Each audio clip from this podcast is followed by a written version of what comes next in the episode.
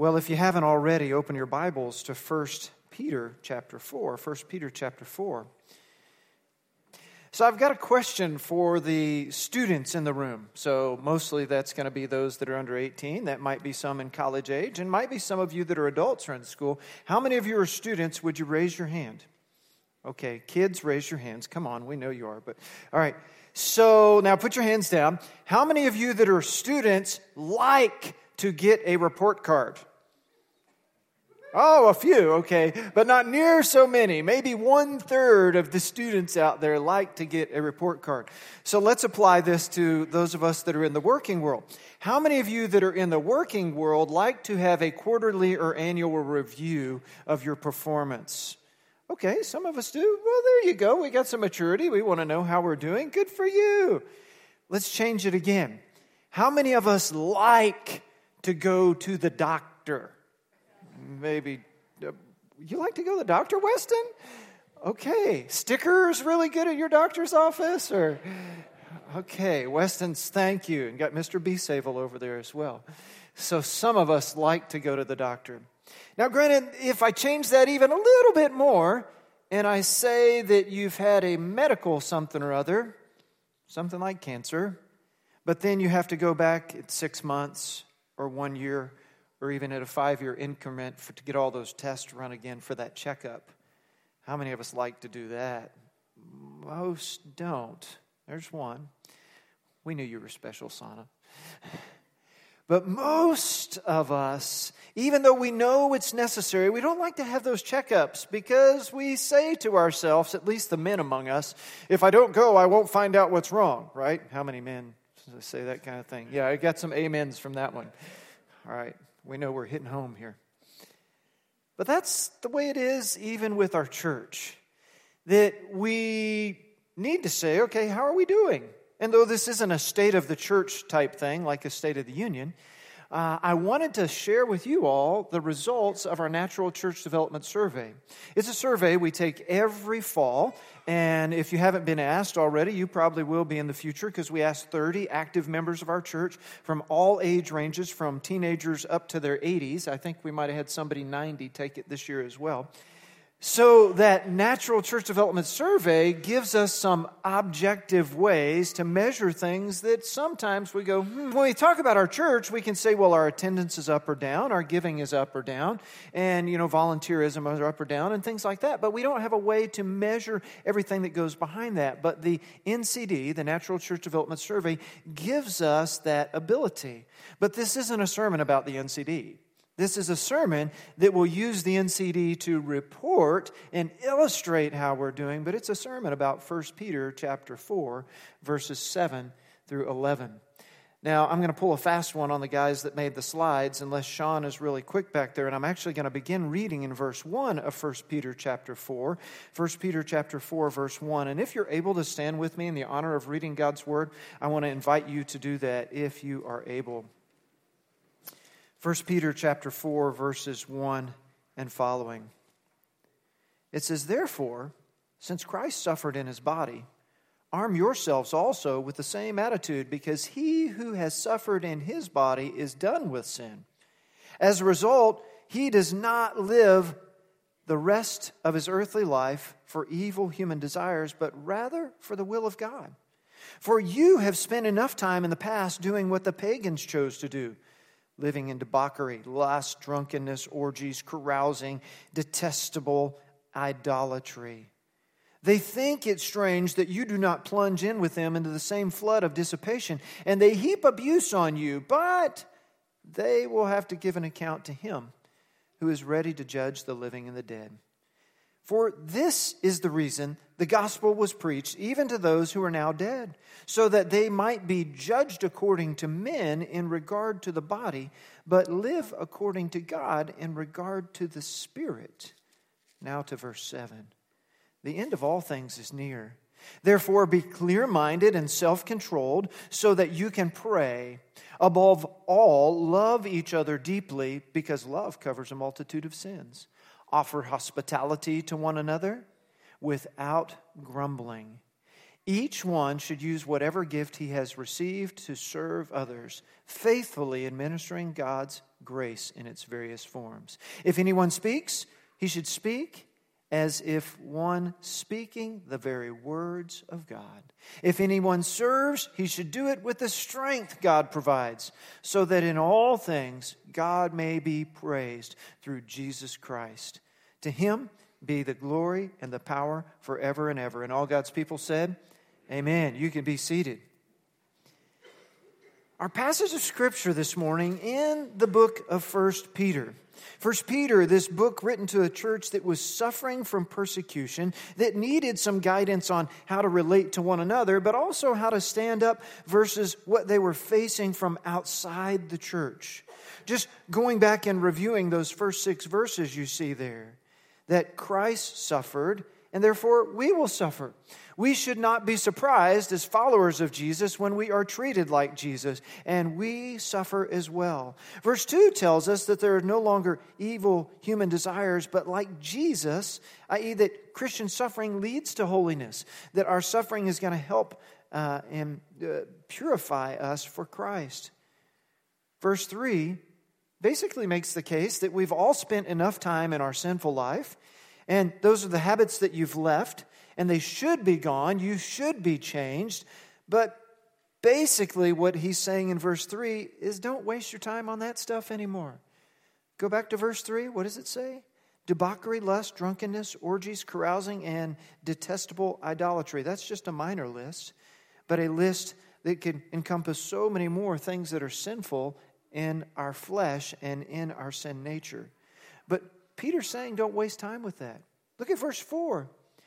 Verse 4 says, don't join. It, well, I'll read it there. It says, uh, they think it's strange when you don't plunge in with the same dissipation and they heap abuse on you.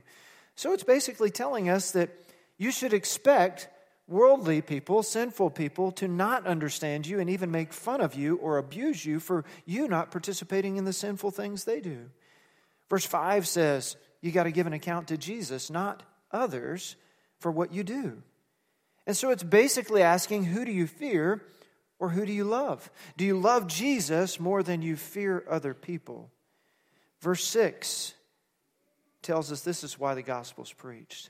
The gospel is preached so that all people will know right from wrong, good and bad, and know that there is a judge, and his name is Jesus. It's fair and equitable whether we like it or not. Think about traffic laws like a speed limit. A speed limit is a standard, it's posted on a sign, and that standard doesn't change depend on who you are. I guess if you are a policeman and you have your lights on, you can go faster than the speed limit because there's a reason for that and there's a law covering that too. But for the rest of us, there's not an exception. Pastor David doesn't get a youth pastor exemption for the speed limit where he can go faster because his work is important. You know, I mean, if you're an older person, you don't get a, a, a speed limit exemption because you're not old enough to drive that speed anymore. The speed limit is a standard that's set. God's word sets a standard for our lives as well. And it's a standard by which we will be judged. There's three questions we're going to answer on your outline today, and those three, the first one is already on your screen, and it's what must our church do? Our second one, the NCD will help us with, is how are we doing? And the third one, why do we do it? So that question of what must a church do? Let's answer. You can answer based on the scripture that we're about to cover, but let's just ask right now if you want to answer out loud, tell us, what must a church do? Somebody tell me, what should a church do? Name something. Preach the gospel. Thank you very much. We try to do that every week. Somebody else. Pray. Thank you. Someone else. Minister to others, I heard over here. Someone else? Love one another. Amen. Someone else? I, I, I got about three at one time. I couldn't hear. Support each other. Thank you, ma'am. Someone else? make disciples. I was looking for that one. Thank you. There's lots of ways we make disciples, lots of ways we love each other, lots of ways we support each other. Every program in our church ought to have roots in all these things that a church must do. If you look at what the Bible says is our standard, what should a church do? Not what does the church down the road doing as a method of meeting these goals, but biblically, what is the basis or the foundation? What are the goals that the Bible spells out for us? This passage of Scripture lays some of those out for us. And the first one we find in verse 7. He says, The end of all things is near. The end of all things is near.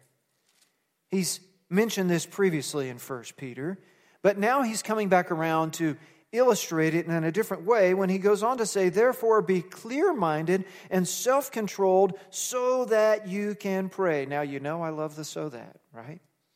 Did you see what it said there? It said the end of all things is near, but it said that you should be clear minded and self controlled. Why? It's the so that you can pray. So your answer is we've got to be a praying church. If you're going to be a church, you got to pray. It said so right there. The end is near, be clear minded, sober, so that you can pray. It's saying don't be distracted by the stuff of this life. Don't grow anxious by events that you cannot control. Be mindful enough about the decay and the sinfulness and the ugliness of this world that you can pray. Yes, we watch the news. Yes, we read articles. Yes, we uh, listen to the news. We post or read memes of politics in the world. But do we pray about it as much as we think about it and criticize and talk about it? What about what the scripture says to do? It says, be alert, be sober, and prayer. It begs the question if prayer is to be a hallmark of a spiritual life, if prayer is like breathing for a healthy Christ follower, then your question is how healthy is my spiritual life? Who can hear? Uh, let, let, me, let me try that again. Who here knows that you can hold your breath longer than 60 seconds? I'm not asking you to do it right now, but you know you can do it. Nobody? All right, somebody here, maybe Al can do it. Yeah, maybe somebody here is going to try it out. So, you know, this afternoon, parents or spouses, if you get home and you find your spouse going, you know, it's Pastor Aaron's fault, all right? Most of us can't hold our breath for that long. I know there are free divers, you know, these guys that train themselves to be able to dive down and they hold their breath a long time, uh, and uh, others may do it for certain reasons, but we just can't. We're made to breathe to put out the impurities, to bring in the oxygen, and the oxygen goes to our blood and feeds our uh, body, and that keeps us healthy. It's all part of this fearfully and wonderfully made thing that God gave us called our human body, right? Spiritually, you're made to breathe. But how many of us pray like we breathe? Breathe in, breathe out. Breathe out, breathe in. That prayer is natural, that we don't turn it off, that it is how we live. It's a mindset that's dedicated, that's focused, that's undistracted. And yeah, you've got to set aside time to pray when you can be dedicated, focused, and undistracted. But then, even through your life and your day, when you're in the midst of everything and you're having a conversation with a friend in the back of your mind, you know, you're praying, right? How should I answer this? Am I feeling the right way about this? What wisdom from the Bible do they need to know? That even as you're listening, you're praying. Your mind can think a whole lot faster than your mouth or somebody else's mouth can speak. So don't feel bad about praying while you're listening and seeking God to help answer someone else. We know we should pray as believers in Jesus. The Bible says we must pray. And in order to be healthy, we've got to pray. Let's look on to verse 8. Verse 8 says that above all else, love each other deeply because love covers a multitude of sins. So, this passage of scripture in 1 Peter, it's already told us one thing we ought to do as a church that's pray. The second thing it says is that we've got to be a loving church. That's how I'm summarizing this one. Offer, it says, above all else, love each other deeply because love covers a multitude of sin. So even though it's second in the list, Peter said, above all. It's interesting to me is prayer more important because it's number one in his list here, or is this number important, number uh, most important because it's number two? Or is prayer foundational? That's why he put it number one, and he knew that your prayer life would impact your ability to love others. And so that the reason you pray is in order to love. That above all, the most important thing, he says, is to love others. And he gives you one reason in this verse why to love others? Because love covers a multitude of sins. You know what that sounds like to me? It sounds like grace. It sounds like forgiveness. It sounds like acceptance. That even though we know what sin is, and even though we know what right and wrong is, and even though we hate the sin the person is involved in, we love the person no matter what. And we still invite them to our table and we still have conversations with them. Maybe not, especially not if we agree, but in order to demonstrate godly love to them. Think about the idea of forgiveness, even. Forgiveness doesn't forget, it doesn't excuse the sin, it doesn't free them from consequences, but it also does not seek revenge. It's free from anger. It's free from holding a grudge. It lets it go. Love covers a multitude of sin.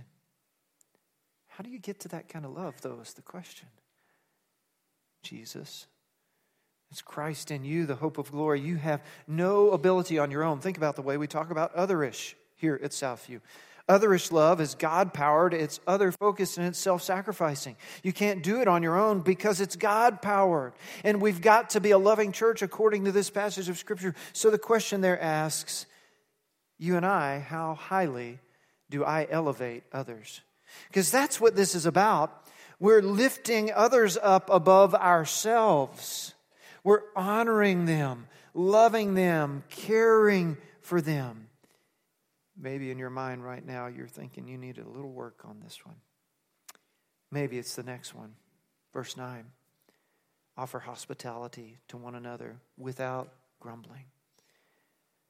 So, that third point there is we've got to be a hospitable church.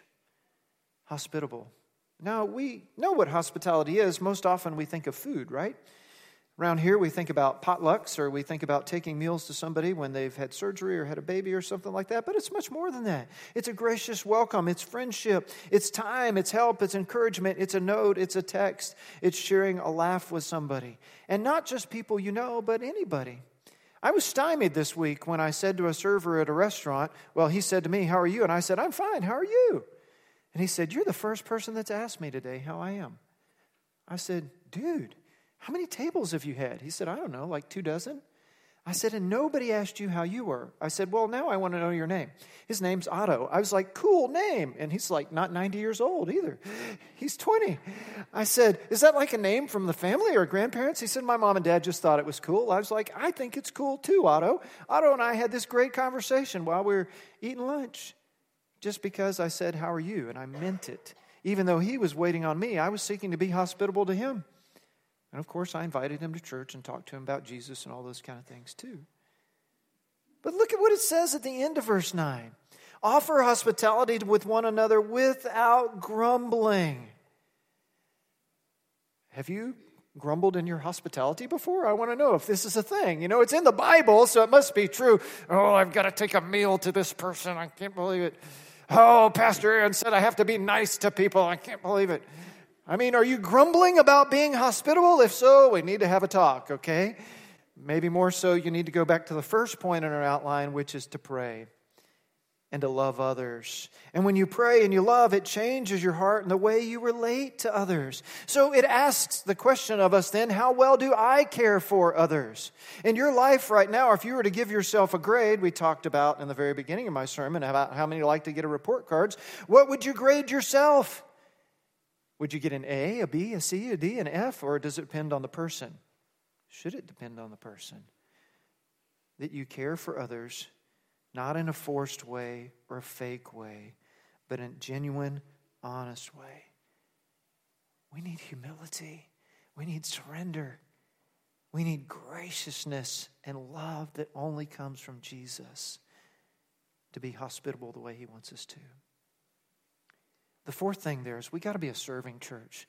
We've got to be a serving church. Look at what it says in verse 10. Each one should use whatever gift he has received to serve others, faithfully administering God's grace in its various forms. It's not talking about using stuff that you have because of the latter part of the verse. The latter part of the verse said, faithfully administering God's gift in its various forms. That means it's a spiritual gift. The spiritual gifts that are charismatic, that's where that term comes from. It means grace gift, right? Not people that do other things in worship than we might be comfortable doing. But that's the etymology of that word. It's those grace gifts. So, what it's saying is if you know your spiritual gift, you should use it. It's interesting on our Natural Church Development Survey of the 91 statements in there, the single highest blow away off the top of the chart response from the 30 people that took it was said, I know my spiritual gifts. We scored an 80 on that. So compared to every other person in America and all the other churches in America, we're 80% on that one. But then, interestingly enough, when we look back in the whole 11 questions that make up this thing called um, gift based ministry, we scored low on some that say, I use my gifts as I know I have them. So we've got a disconnect there. That's something that Pastor David and Myra and Jessica and I and the ministry leadership team will be looking at this year. Okay, our church says they know their gifts, but not everybody in our church says they're using their gifts as they believe they should. Let's connect these two dots and see if we can be even healthier. So we've got to be a serving church. It says so there, faithfully administering God's grace in its various forms. Your question is how gracious is my ministry to others? Are you gracious in the way that you serve others? And yes, here at church, because we ask you to serve based on your giftedness here in church. If you guys didn't serve, we wouldn't be able to have the programs we have in a church. There are times when we go, Can we do this? Do we have enough people? Whether it comes to Easter pageant or vacation Bible school or nursery or Awana or Sunday school. We believe we should have these things and we go, God's given us lots of people that can serve, but how do we get them to serve? That's because all of us individually have to decide that it's up to us to serve based on the giftedness we've received. You look around and you think, what kind of things do we do here as a church? Then ask yourself, what should I be doing here as a church? What gifts has God given me? So these verses, verses 7, 8, 9, and 10, spell out for us we should pray as a church, as individuals that make up the church. We should love others. We should offer hospitality with one another. We should use our gifts with one another. But that leads us to my second question, and that's how are we doing? And our Natural Church Development Survey results. So, um, this is a sermon, this is not a report. Um, so, I'm going to hit some high notes for you, but I will tell you this. If you want to see the entire report, email me, aaron at southviewbaptist.org, and I'll email you the entire 19 page report. And I'll email a little bit of an explanation to help you get into it if you haven't read one before. But just email me, aaron at southviewbaptist.org. So don't tell me today in church and, well, you know, trust me to write it down. Email me. You can email me right now if you want to. And then you can read everything, and I would be interested in your thoughts as well. So, when we think about something like this, you need to understand that first, these are standardized scores, not percentages. And um, then I'll get Sean now to show us. Um, these are our scores. So it cut off the top there where it says Natural Church Development Profile Plus. But if you look across the bottom, you see empowering leadership, gift based ministry, passionate spirituality, effective structures, inspiring worship, holistic small groups, need oriented evangelism, loving relationships is gray because it's our lowest one, interestingly enough. We'll talk about that in a moment. But look at our average of 63. So, as standardized scores, what it says is that half of all churches that take this in the United States are below 50%, and half are above. And the 35 to 65% 70% of all churches in the U.S. are in that range. Below 35%, the most unhealthy churches in the United States that take this are 15% of the most unhealthy churches are below 35%. And only 15% of the most healthy churches in the United States are above 65% as an average. But look at where we're at 63. We're just right there. Like, we're exceptional in our church health. You cannot understand how excited I was when I got these results. I was like, whoa, I did a happy dance in my office. I was like, Sam, Sam, you got a Sam, Sam Nelson, you know, our office manager. Did you look at these before you sent them to me? No, I didn't look at them. Is it bad? No, it's amazing. We'll get to the comparison in just a minute, right? But let's talk a little bit about some of these, and I'm just going to give you some highlights. This empowering leadership, each one of these eight categories, there is 11 statements that people were to say, I strongly agree, I somewhat agree, I'm neutral, I somewhat disagree, I strongly disagree, right? You had five responses on each one of these. But empowering leadership, look at that, we're up to 65 on that one. Our high was that our leaders seemed to enjoy our ministry in our church, or enjoy ministry in our church. And I was like, yes, I enjoy. I hope everybody else enjoys. As you go across the other way, that next one, gift based ministry gift based ministry, that one, our highest as a whole is the I know my gifts, but then our lowest one, as I mentioned, scored a 51, still not bad, was that I feel my task in our church is a positive challenge that stretches my faith. That's what I said. There's a little disconnect there. We know our gifts, but we might not be using them the right way. Look at passionate spirituality. Now, the lowest one out of passionate spirituality that scored a 50 now i'm talking about you know the individual 11 questions that go into that one there was times of prayer inspiring to me. And i went wow.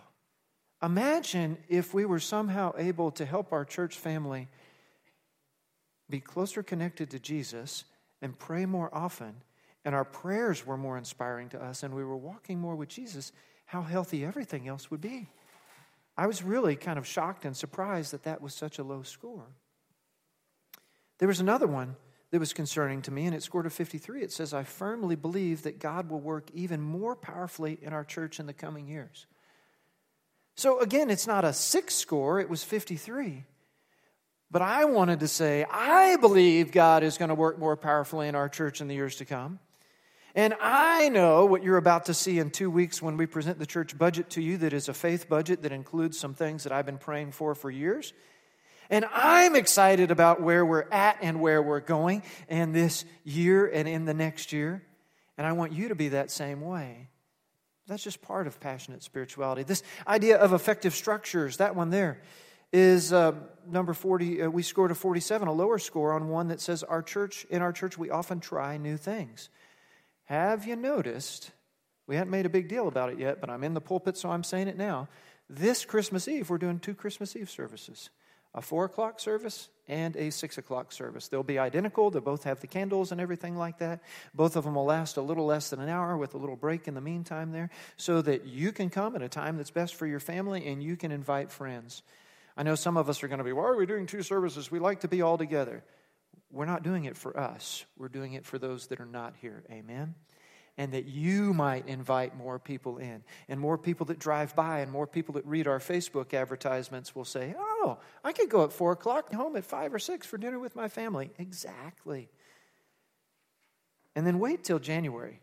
We got this thing called Next Steps coming in January that every Sunday is going to be something different. Every Sunday, we're going to be asking you to take that next step.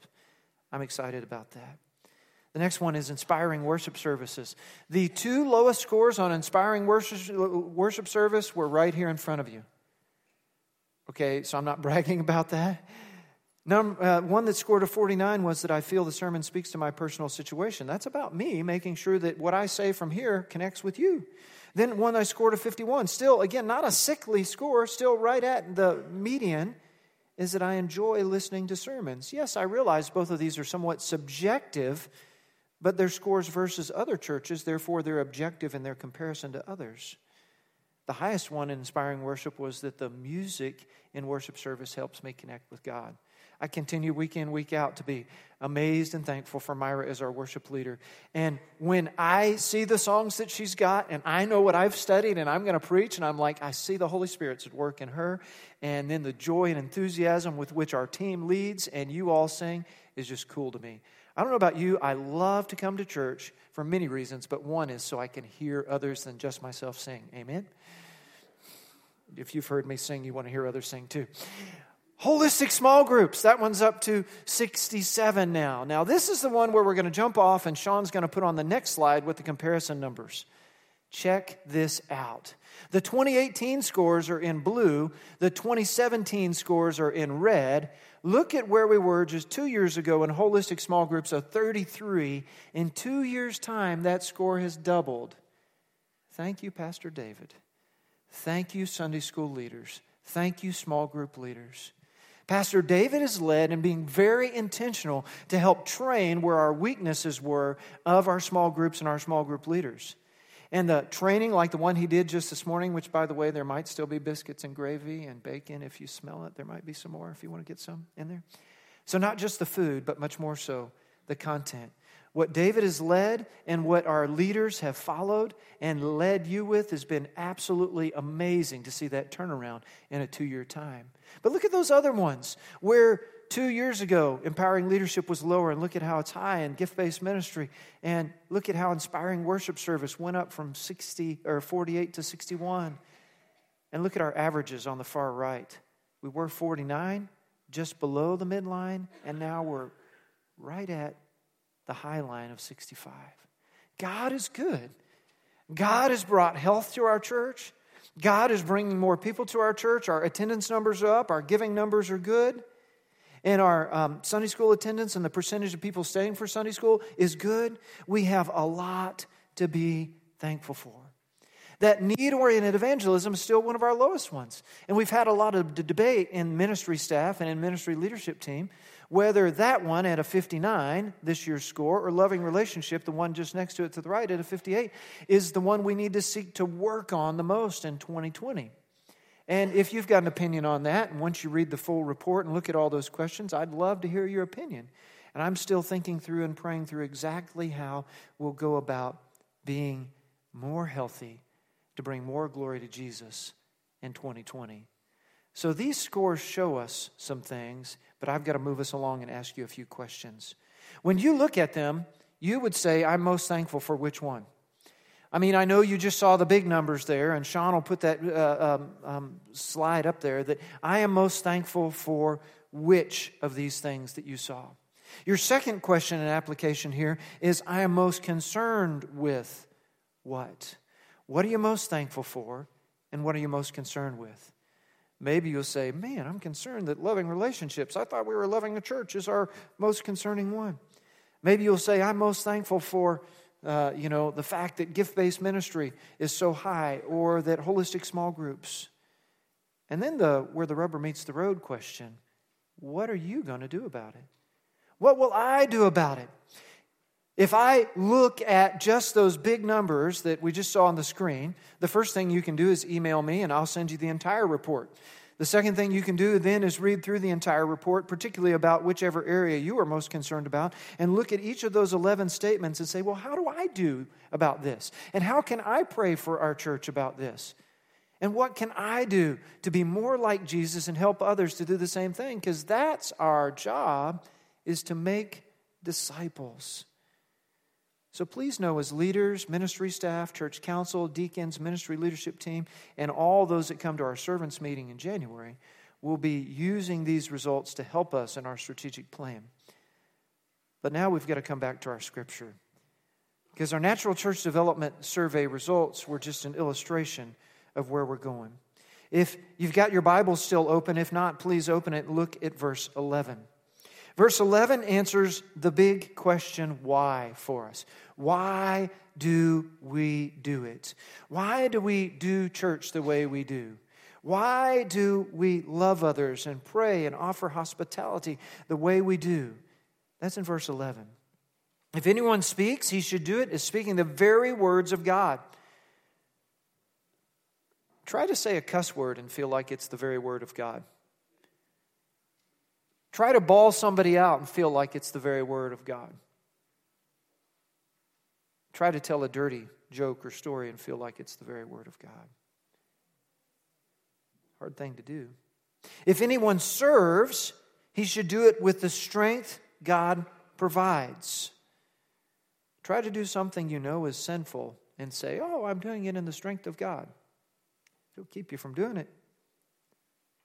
So that in all things, God may be praised through Jesus Christ.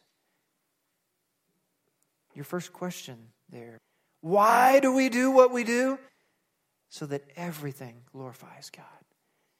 Why do we do what we do? So that everything glorifies God.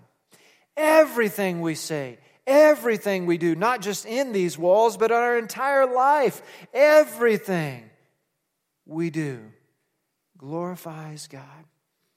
And then you've got a final question to think about Does every aspect of my life praise God? All I say, all I do, all I think, in this building, in my car, at home, at work, and everywhere in between, does every aspect of my life praise God? Let's pray together. Our Father, we're moved by your word and its challenge to us today in how we live. That we would live like Jesus to bring glory to you. Father, we thank you for the report of the health of our church that is continuing to grow. And even when we just look at the big numbers of those eight quality characteristics, we see that things are improving and we feel that things are improving. But this is not to give glory to any person or group here, but to bring glory to you. And God, we pray that with the health of our church, you bring growth to our church. Again, not so we can have any glory because more people attend here, more people serve here, but so that you can have glory. Because you've done it, God. You've done it. So, Father, we come to you as believers in Jesus, thankful for the church family that you've allowed us to call our own. And we pray, Father, if there's anyone here today that is a believer in Jesus, that knows they need to unite with this church family, that they do that even today as we stand for this invitation. If there's anyone here today who's never trusted Jesus as their personal Savior and Lord, they haven't admitted their own sinfulness, haven't asked Him to save them from their sins, and said they want to follow Him forever, they do that today. And for those of us that are here, that are already members, already believers, whatever it else you've called us to do, would we do it today? We ask in Jesus' name, amen.